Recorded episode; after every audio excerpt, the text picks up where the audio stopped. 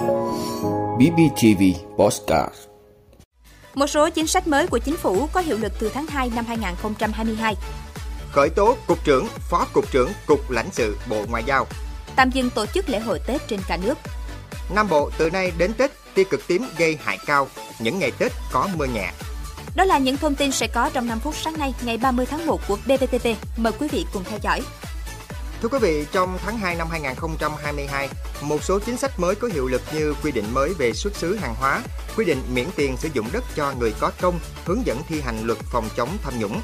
Có hiệu lực từ ngày 15 tháng 2 năm 2022, Nghị định 111 ban hành ngày 9 tháng 12 năm 2021, sửa đổi bổ sung một số điều của Nghị định số 43 ngày 14 tháng 4 năm 2017 của Chính phủ về nhãn hàng hóa. Trong đó, Nghị định 111 sửa đổi bổ sung điều 15 xuất xứ hàng hóa, Cụ thể, tổ chức cá nhân sản xuất, xuất khẩu, nhập khẩu tự xác định và ghi xuất xứ hàng hóa của mình, bảo đảm trung thực, chính xác, tuân thủ các quy định pháp luật về xuất xứ hàng hóa, xuất khẩu, nhập khẩu, hàng hóa sản xuất tại Việt Nam hoặc các cam kết quốc tế mà Việt Nam tham gia.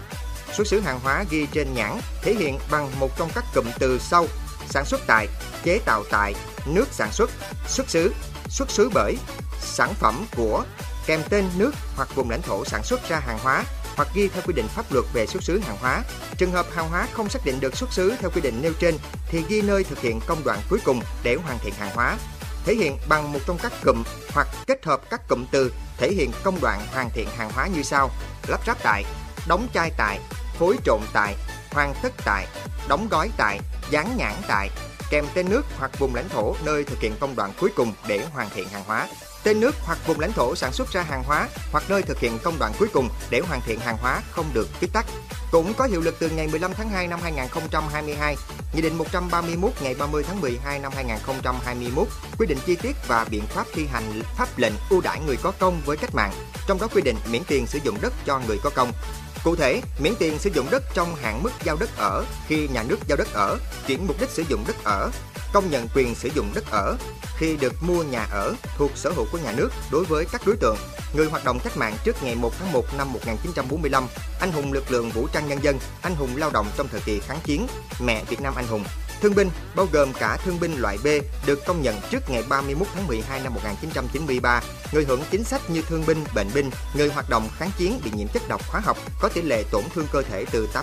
81% trở lên, thân nhân liệt sĩ đang hưởng trợ cấp tuất nuôi dưỡng hàng tháng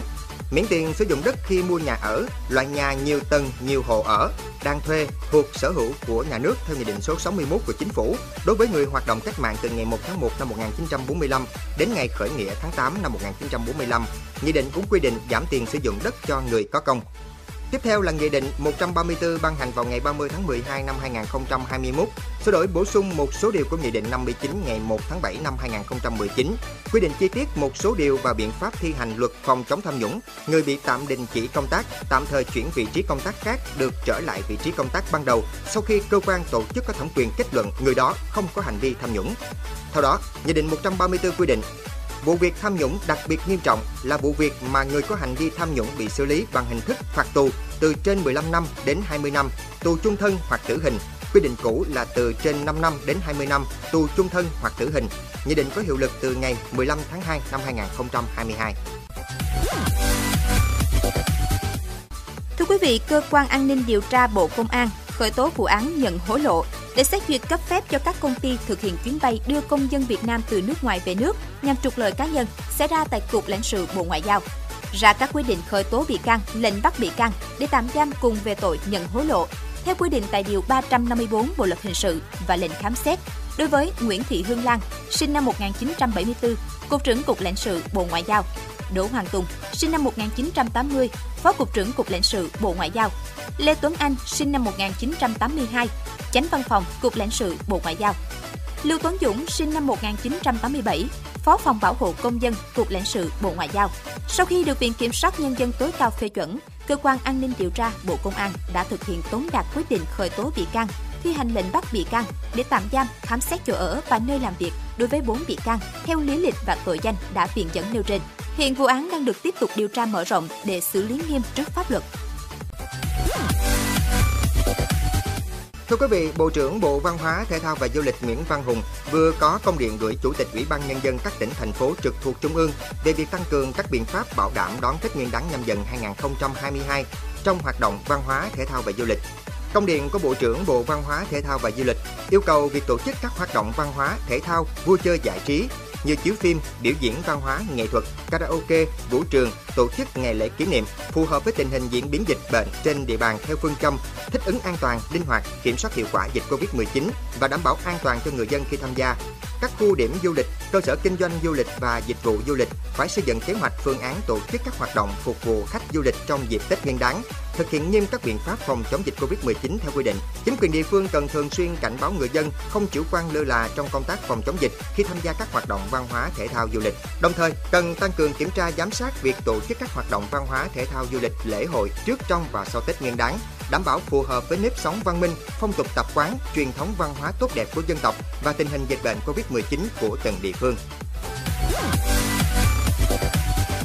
Thưa quý vị, theo Trung tâm Dự báo Khí tượng Thủy văn Quốc gia, chỉ số tia cực tím tại các tỉnh thành từ miền Trung vào tới miền Nam trong vài ngày tới ở mức gây hại cao. Người dân di chuyển đường dài bằng xe máy cần chú ý. Theo đó, chỉ số tia cực tím ở các thành phố miền Trung và miền Nam đều ở mức rất cao. Các tỉnh thành từ Đà Nẵng đến Cà Mau đều vượt mức 8, mức có thể gây sốc nhiệt, say nắng khi tiếp xúc lâu dưới ánh nắng. Thời điểm này, người dân bắt đầu di chuyển về quê nhiều. Nhiều người chọn đi xe máy và chạy với quãng đường xa, cần bổ sung nước, che chắn kỹ.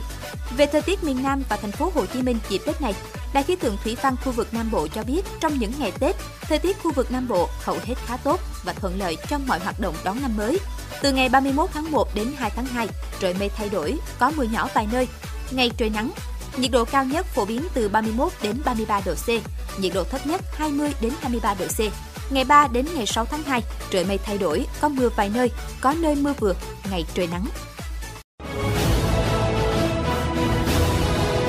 Vị đã luôn ủng hộ các chương trình của Đài Phát thanh truyền hình và báo Bình Phước. Nếu có nhu cầu đăng thông tin quảng cáo ra vặt, quý khách hàng vui lòng liên hệ phòng dịch vụ quảng cáo phát hành số điện thoại 02713 887065.